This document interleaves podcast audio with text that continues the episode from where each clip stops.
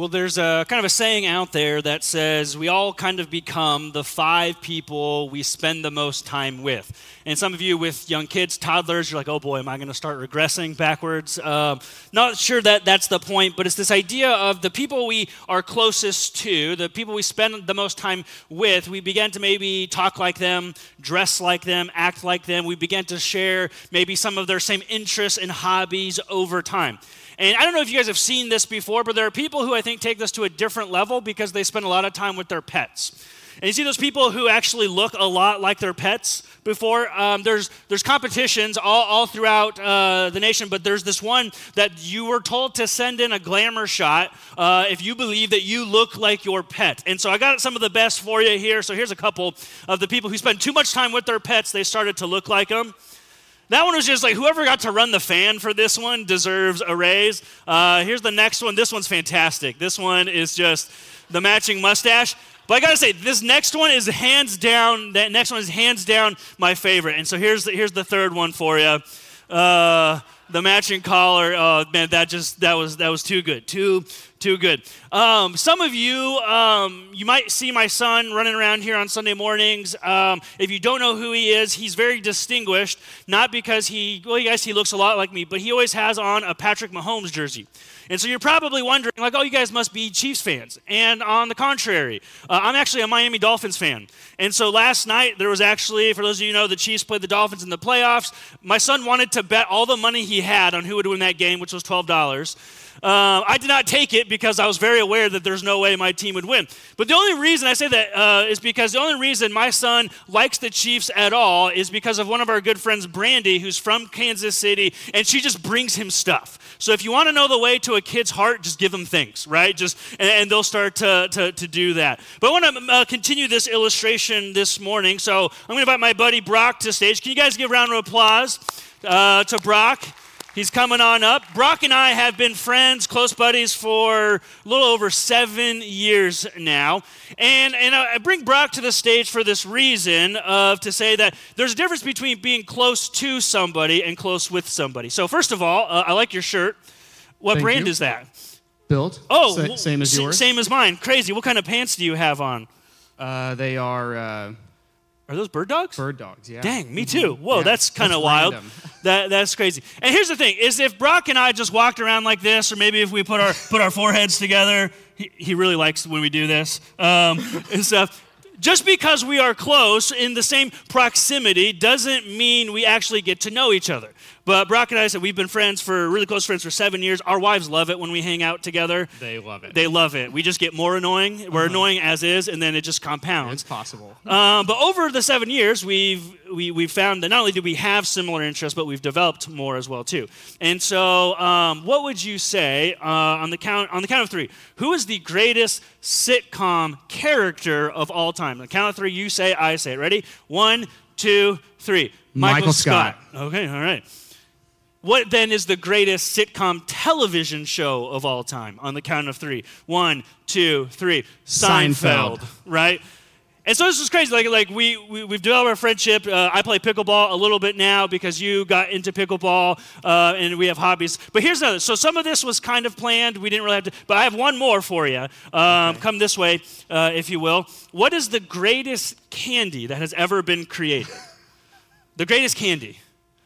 Are, we doing it on three? Or No, just you just say Nerd- what the oh, greatest candy is. Oh, it's nerd clusters. Nerd clusters. Can you open this for me this morning? So all the other ones were prepared. This last one was not. What do you got there? Oh, we got some nerd, clusters. Nerd clusters. cluster. Magic, people. Everybody give it up for give it up for my buddy Brock. Thanks, bud. Appreciate it. And I say that to say is if if you just spend time in the same house or proximity of somebody, you can say you are close to them. But it takes things like intentionality, authenticity, openness, vulnerability. You got to share part of who you are, fears, likes, dislikes, in order to be considered close with someone. You See, see, if you all, if I closed my eyes and everybody went through the room one by one by one by one, and you said something out loud, doesn't matter what it is, with my eyes closed, I could tell you if that was Brock's voice or not. Because I've spent enough time with him, around him, knowing him to distinguish his voice. That when he speaks, it's kind of annoying sometimes, but you know, no, I'm just kidding. we begin to kind of know, and, and my, my point with, as we continue this series, you in five years, is are you close with God or are you just close to God? That's kind of the question I want to pose for us this morning as we continue this series. Are you actually close with God or you just happen to be close to Him?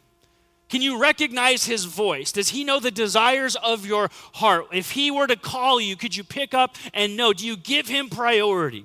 Is there intentional time spent with him day after day, week after week, month after month with him as your Lord and Savior? Or are you just merely close to him? Oh, that's a church. I go there. Yep, here's a Bible. I know a couple verses. There's stories that I recognize. And I think to me, uh, what I have learned over the course of my faith is there's a monumental difference between being close with God as Lord, Savior, Master of our lives, being versus being close to Him. And that's what I want to talk to you about today. So, this series, we're in week two of You in Five Years. They say we overestimate what we can accomplish in one, underestimate what we can accomplish in five. And the challenge last week was to remember that ongoing consistency beats sporadic intensity. That if there are changes that you want to make, start small but commit to them. Because in five years, we will all look different in some way or another. And the challenge for us and the prayer for, for our church family is that in five years, we would all be radically closer to and with Jesus than we have ever been before. But it requires intentionality to be close with God. So if you have a Bible, I want to do a fun story that we have for us this morning in Exodus chapter 33. This is we're going to be, if you have a Bible, you can turn there uh, with me. Exodus, second second book of the Bible. Genesis, Exodus, first five books of the Bible are, are called the Torah or the Pentateuch. They give us kind of a summation of God's law, plan, design for human flourishing. This Hebrew word tov, to live in the goodness of God. And to kind of set up where we are, because it's kind of important, is we're going to look at this interaction that Moses has with the people of Israel. And so, this guy by the name of Moses was kind of the leader of God's people. He had rescued them out of Egypt uh, from, from slavery and oppression through the 10 plagues and other things. And then they began to wander in the wilderness. But in Exodus chapter 20, Moses goes up to this place called Mount Sinai. Everybody say Mount Sinai. And he goes up to Mount Sinai, and God says, I'm going to give you kind of my law, my decree of how to live with me as a people. And while Moses is up on Mount Sinai, he gets the Ten Commandments, but then he also gets all of the instructions about the Levites, the priests, how to set up the tabernacle, what is important about certain feasts and festivals and offerings. And while Moses is up there, the people of Israel start to act a fool. They're kind of like, oh, he's taking forever. He's been up there a really long time. We, we just want to be able to know God, experience God, worship God. And so then they make a grave, grave mistake. They make a grave mistake because they say, We can't wait any longer. We want God with us now, right now. And so they began to cast all of their gold. All the people took all their, their bracelets and their earrings and their jewelry, and they made a golden calf, and they began to worship it, and they said, This is our God now. Moses comes down from Mount Sinai, and he's just like, Yo, what is happening? Because what the people of Israel wanted more than anything else and I would venture to guess if that if you call yourself a Christian, a disciple, maybe you're just exploring God for the first time. That one of the things you would love to know and to experience for yourself is the presence of God, the manifestation of God. It's this Hebrew phrase called kabod Yahweh. So here's what we're going to do. We're going to kind of warm ourselves up this morning. I'm going to split the room in half, okay? And you guys say the word kabod. You guys say the word Yahweh. Yahweh is the highest name for God. And so the people of Israel, there was this tradition in which they would chant this phrase because they wanted to invoke God's presence into their life. Okay, so this side of the room, when I point to you guys, you all say kabod. This side, when I point to you guys, you guys say Yahweh. You got it? So let's warm up this morning, all right? Here we go.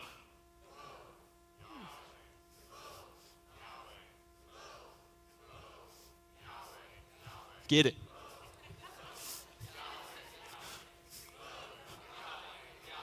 Yeah, there we go. And so they would do this chant collectively because they wanted to say, We want to be in the presence of God. But over time, they would get off course. They would develop an idol that wasn't God Himself. Moses comes down from the mountain. He's a little peeved to see what happens. And this is where we pick up today. Exodus chapter 33. We're going to read 18 verses. You can follow along with me. If you have your Bible and you're there, say, There. And let's take some notes and let's have the Lord speak to us today. It says, Then the Lord said to Moses, Leave this place, you and the people you brought up out of Egypt, and go to the land I promised you, aka the promised land, on the oath to Abraham, Isaac, and Jacob, saying, I will give it to your descendants. I will send an angel before you and drive out the Canaanites and the Amorites and the Hittites and the Perizzites and the Hivites and the Jebusites and go up to the land flowing with milk and honey. But I will not go with you. Remember, this is God speaking because you are a stiff necked people. If you're taking notes, if you're writing your Bible, highlight, circle, underline that word stiff necked people, and I might destroy you along the way. And when the people heard this distressing word, they began to mourn, and no one put on any ornaments. For the Lord had said to Moses, Tell the Israelites, you are, there it is again, a stiff necked people. If I were to go with you, even for a moment, I might destroy you. Now take off your ornaments, and I will decide what to do with you. And so the Israelites stripped their ornaments there at Mount Horeb. Now Moses used to take, and your translation might say made practice or habit, to a tent and pitched it outside the camp some distance away, calling it the tent of meeting. Anyone requiring to go to, uh, to speak to the Lord would go to the tent of meeting outside the camp. And whenever Moses went out to the tent, all the people rose and stood at the entrances to their tents, watching Moses until he entered. As, as, as Moses went into the tent, the pillar of cloud would come down and stay at the entrance. In the book of Exodus, the pillar of cloud by day, the pillar of fire by night was the representation, was the Kabod Yahweh of his presence.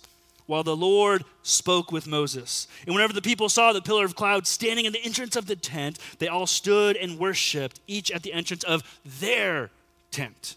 And the Lord would speak to Moses face to face, as one speaks to a friend.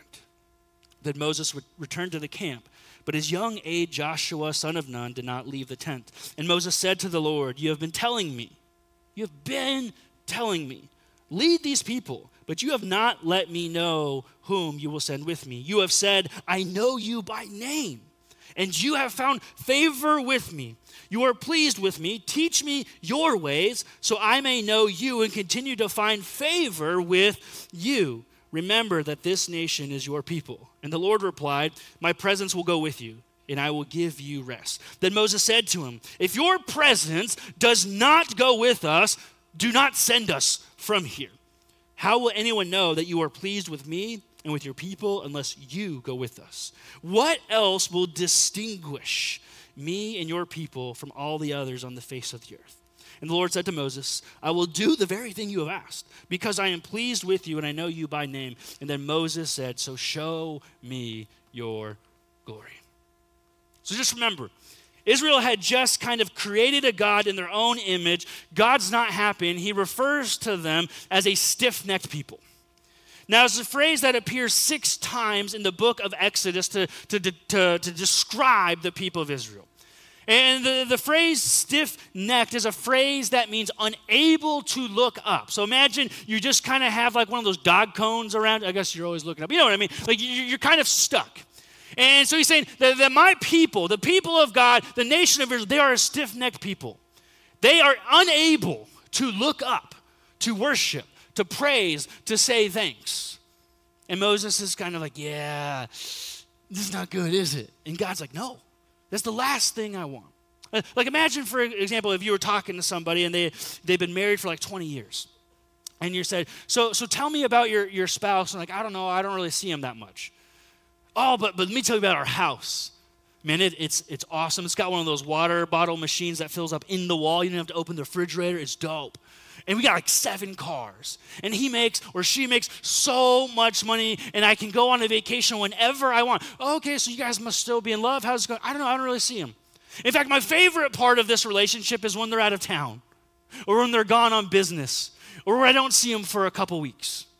At that point, you would kind of have a little pause for concern. Why are you in this relationship for the first place? And it's kind of like what's happening with the people of Israel when God says to Moses, that my people, the people of Israel, they are stiff necked. They are in this for what I can give to them, but they can't even look up.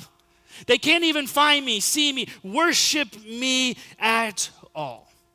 Like, imagine if, if Jesus came to you, he sat down in the flesh, had a conversation with you. I said, You got two options here.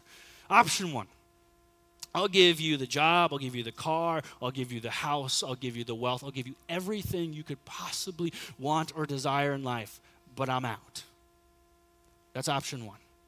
Option two, you get me with you whenever you want. Call on my name, I'm there, but I can't promise you any of that other stuff that your heart desires. Which are you going to take? And I don't say that to guilt you, Eh, maybe a little bit, because I'm feeling a little guilty and shamed myself, convicted. But I think it poses that question What do we actually want from God? The people of Israel, God says, You're stiff necked. You don't, you don't worship me, you don't praise me. In fact, when I don't give you what you want on the timeline that you want, you go make up a different God to worship instead. See, being stiff necked is simple is that when we desire the things of God more than God Himself, and I believe this is our way to say, perhaps us all, myself included, we need to maybe repent of loving Jesus far too little. It's one thing to say, God, I want to let you get me out of, of, of, hell when I die and pass away. It's another thing to desire to live a holy life. God, thank you for your salvation, but I don't want to be sanctified. I don't want to be changed. I don't want to be transformed. I don't want to be different. God, I will take your blessings, but I just want you to give them to me, and I don't want to have to actually do anything different. God, thank you that you freed me from the debt of my sin, but does that mean I also am now free to sin because it's by grace? And so to be stiff necked, Moses saying, This is a problem. And God is so fed up. He says, Fine, take your promised land, take my stuff, but I'm not going with you. And then Moses is like, Whoa, whoa, whoa hold up. God, God if, if, if you don't go, I'm not going either. They may want that. They might take you up on that deal. We kind of find out that they kind of mourn and say, We don't really want that deal actually. But God, if you don't go, then, then I'm not going either. And so Moses begins to show that, that what was distinguished about him is it says that he spoke to God face to face, spoke to God like a friend. A little bit about Moses. Uh, you might recognize his name. Maybe you've seen the cartoon, The Prince of Egypt. Uh, but, but Moses was this child born in a genocide. And his, his mother put him in a basket, floated him down the river, and then someone from Pharaoh's palace pulls him up out of the river, and all of a sudden he gets, gets adopted into the most wealthy person's house that ever existed during that time. So he went from a child who was just going to be cast off the side of a cliff, left to die, to growing up in the kingdom. Pharaoh's palace had access to anything and everything. And Moses grows up in this household. He gets older, he becomes a teenager, and then he still has this connection with his people, his Hebrew people, to the point he, he defends one of them and murders a guy. And someone from Pharaoh's palace like, oh, we're going to go have to tell your stepdad about this. And instead, he flees out to the, uh, to the desert. And Moses goes into the desert, fleeing for his life, probably has no idea where to go. No idea what to do, no idea how to make his life because life's been cush for him. Life's been set up. He hasn't had to think or want or desire anything. It's just been handed to him on a silver platter. And then he runs into this man by the name of Jethro. And Jethro was a priest, someone who taught others how to seek the face of God. Exodus chapter 2 Exodus, to Exodus chapter 3. There's decades that happen here, and we don't know a whole lot. But the page turns, and the next thing we find out is Moses has an encounter with God. He goes into this mountain and he sees a bush that is on fire, but the fire does not consume it. And he takes off his sandals because he's standing in the presence of God. And the Lord begins to speak directly with Moses.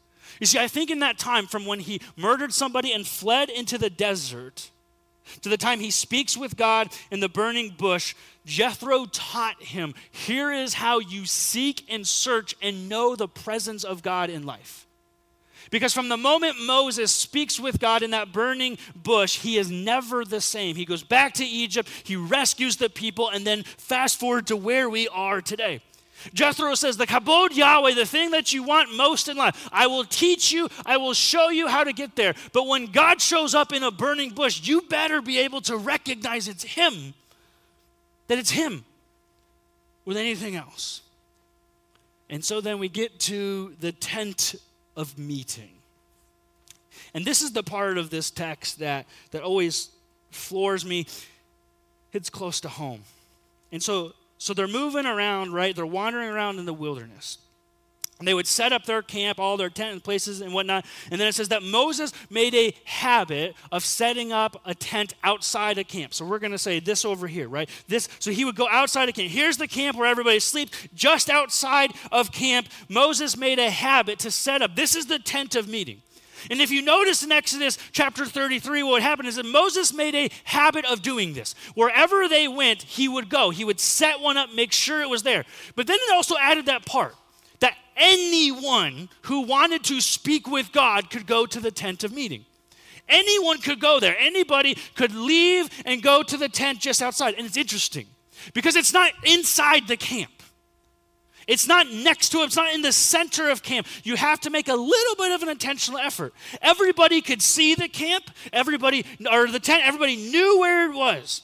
And it said, though, as soon as Moses would go in, right? So you get to the tent, zip it, well, they have zippers, right? He'd go in and, and get in his tent, and then all of a sudden, whoosh, in an instant, instantaneously, Moses would be in the tent speaking with God face to face. And the crazy thing about it is everybody else in Israel is like, oh, there goes Moses. It's that time of the day. He's going off to his tent. And what would they do? They would just step outside their tent and just stand there and watch. And they would watch the cloud, the presence of God descend. And maybe they could hear murmurings. Maybe some people, like, you know, put the cup up to the side of the tent. What are they talking about in there? I wonder it's good. Anyone could go. It wasn't limited to Moses. There's nothing special about Mo. He was a murderer. He happened to grow up in a royal priest, left it all behind. He didn't go to seminary. He wasn't special. But the thing that distinguished Moses is he made regular habit to go to the presence of God, to the tent that was close to camp. But only one man was known to be close with God. And what distinguished Moses from the rest of the people he was leading, he made practice, he made habit to meet with God face to face, hear his voice. There was no delay when you would go into the tent. It wasn't like you go into the tent and then God says, okay, well, well, how many good works have you done this week? How many Bible verses did you memorize recently? Have you been to church every week for the last three months? Yeah, okay, cool. Now I'm going to come down. Did, did you do enough good to outweigh your bad? How much did you give last week? How many times have you served? Did you bite your tongue enough times? Did you choose not to gossip? Like, you know, it's like as soon as you went into the tent, the promise was fulfilled. Whoosh, there's God. Anyone could have gone. Anyone in the people of Israel had access to the tent of meeting, but only one made the habit, the choice to regularly meet with God. The crazy part is Moses meets so much with God. Is I know you by name. I recognize your voice. I don't know if you picked up that he actually negotiates with God. God's like, hey, uh, you're going to go. I'm not going with you. I might send somebody, might send an angel, maybe not. And Moses is like, but like, what if you do? And God's like, okay, fine. You know what that means? It's like somebody has to have such a rapport and relationship with another person to negotiate with them. And God listens because he was pleased, because Moses found favor with him. And here's my point for us this morning as we talk about you in five years. You want to be closer to God in the next five years? Remember this facet from Exodus chapter 33 that the presence of God is better than the presents of God. That the presence of God, E N C E, is greater than the presents, E N T S, of God. We all want the presents of God. We want the health, we want the wealth, we want the blessedness, we want the assurance, we want the peace, we want all of those things. It's not wrong, it's not selfish to desire those, but do you desire the presence of God more? Because when we learn in Exodus, God says, if you want this, if you flip this greater than symbol, right? You're taught in school that the alligator wants to eat what's better or greater. And if you believe what is greater and better for your life is the presents of God, E N T S, over the presence, E N C E, of God, then you are going to become a stiff necked people. You will be unable to worship, to know, to seek, to pray, to give thanksgiving. And Moses shows us that the key is not what happens outside the tent, it's what happens inside the tent. Think about what happens inside the tent versus what happens outside the tent. Inside the tent, the favor of God is defined as his presence, whereas outside, favor of God is only seen God, what have you done for us lately? Inside the tent, Moses wanted more of God. Outside the tent, the people of Israel wanted more of God's stuff. Inside the tent, Moses spoke to God face to face like a friend as God is, whereas outside the tent, they spoke to God as they saw fit. And here's the big one inside the tent, we see that Moses was changed and God was not. Outside the tent of meeting, they didn't want to change, but they wanted to change God.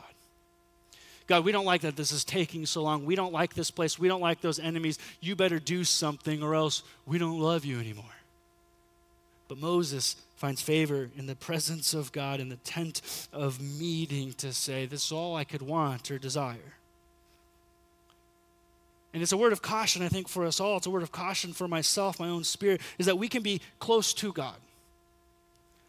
We can camp near his presence. We can know where to find him. We can know what to do. We can even spout out his promises.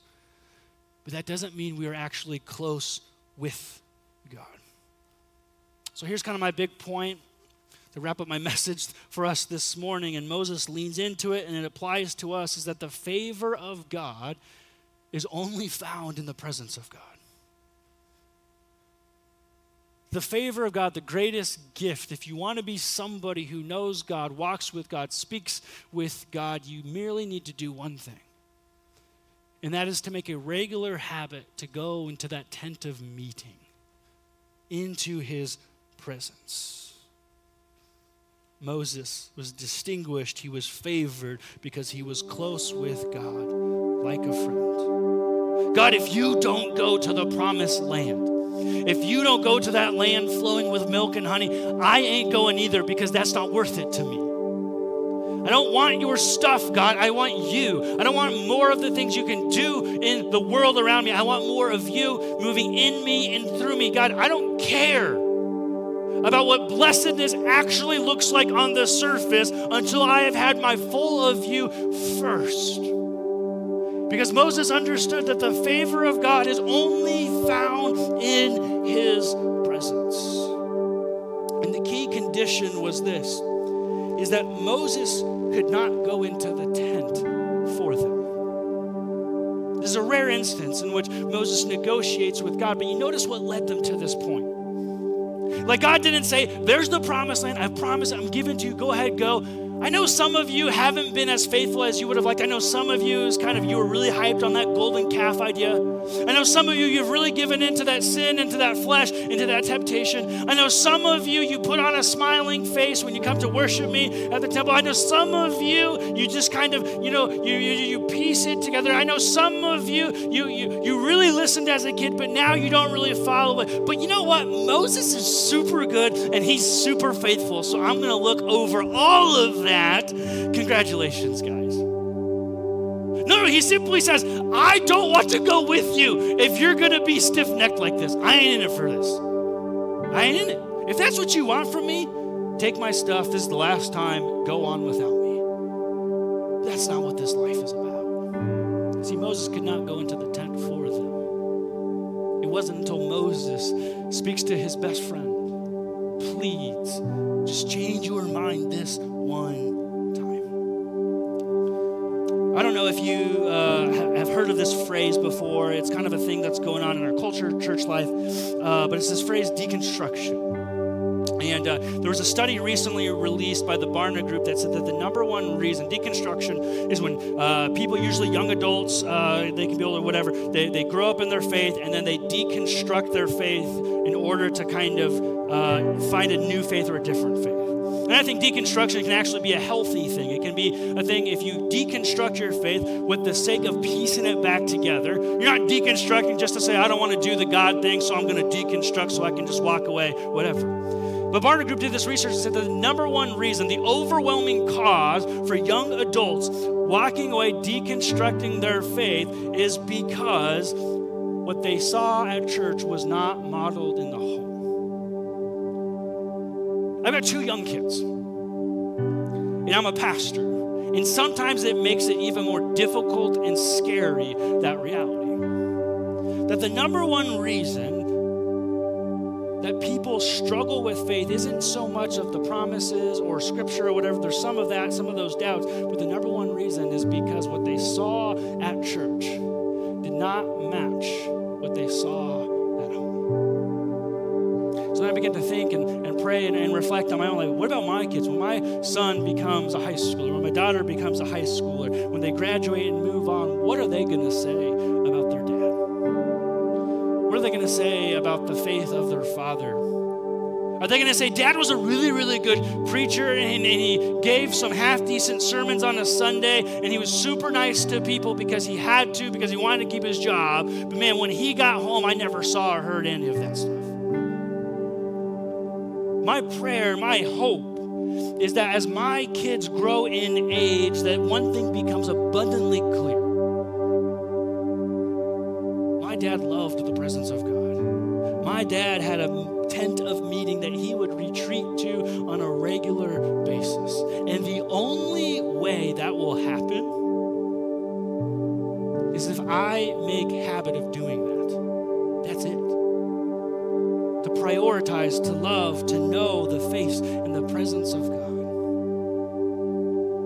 And I'd venture if you have kids, you feel the same.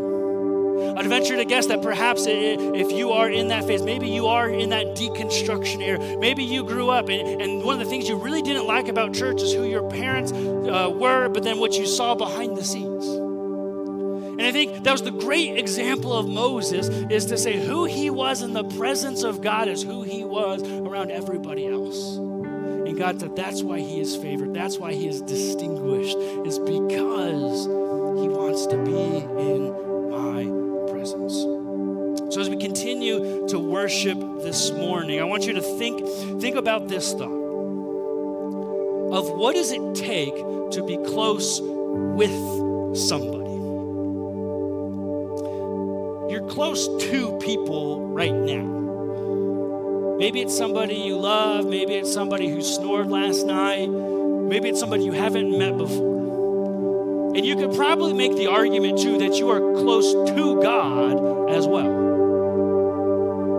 It's like negative 30 degree wind chill, you guys heard? Yet you still came to church, and we're here with you, and we were so glad to worship with you. You're singing songs, we're about to take communion. You heard a message, your kids are doing the same thing in the back if you have kids. And so you can make the argument you are close to God. But the challenge is are you actually close with Him? Can you speak with God face to face? Where that tent of meeting is for you? If God were to call you, would you be able to recognize his voice on the other line? There's a, there's a subtle temptation to be okay with just being close to God. But if you're somebody who's saying, Me in five years, I want to be closer with God than ever before I want to be favored. I want to be distinguished. I want to know what true blessing looks like in this life. Then we follow the example, the leading of Moses to say, we are close with him. And so being close with somebody takes time, it takes consistency, it takes transparency. In your time of prayer with God, whether it's five minutes, 10 minutes, an hour, whether it's driving, uh, driving to work, driving home from church, sitting in your office at home, wherever it is, do you keep it PC? God, thanks for the day, maybe good, take this pain away. Do you get real? Do you get raw? Do you talk to him as if he was somebody who was there in the flesh, a friend who could handle the truth of what's on your heart and in your mind?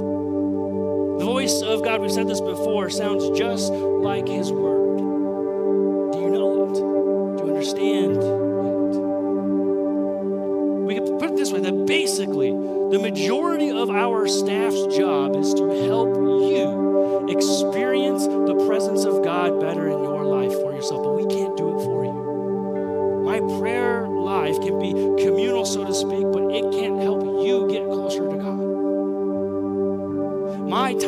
The Word can't replace your time in the Word. My giving, my serving, my sharing of my faith cannot replace and do it for you. It is something that we all must experience it together. And so, as we get ready to partake in communion, we remember the way and the reason in which we enter into the presence of God, not on a work of our own, but on the work of Jesus. Because it's God's presence that makes us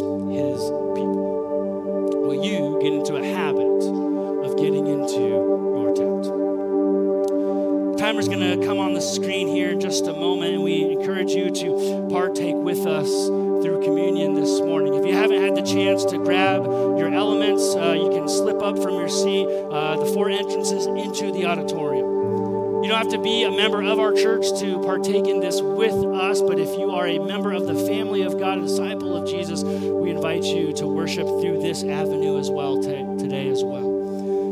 The communion represents the body of Christ broken for you in that little cracker, the blood of Christ shed for you in that little cup of juice. And we also give you this time to reflect, to pray. And maybe in this time you just need to unstiffen your neck. Maybe you need to look up. Maybe you need to shout. Maybe you need to worship. Maybe you feel the need to come forward and, to, to publicly, to confess, to repent, to place something for Him in prayer here at the altar. Maybe you just need to thank Him. Maybe you need to ask Him to restore and mold and shape your heart. Maybe your prayer during this next three minutes is, to say, God, show me what my tent needs to look like. Show me what I need to be doing so that I can be like Moses and make a regular habit, regular practice to run into your presence. Because whatever it is, we are only the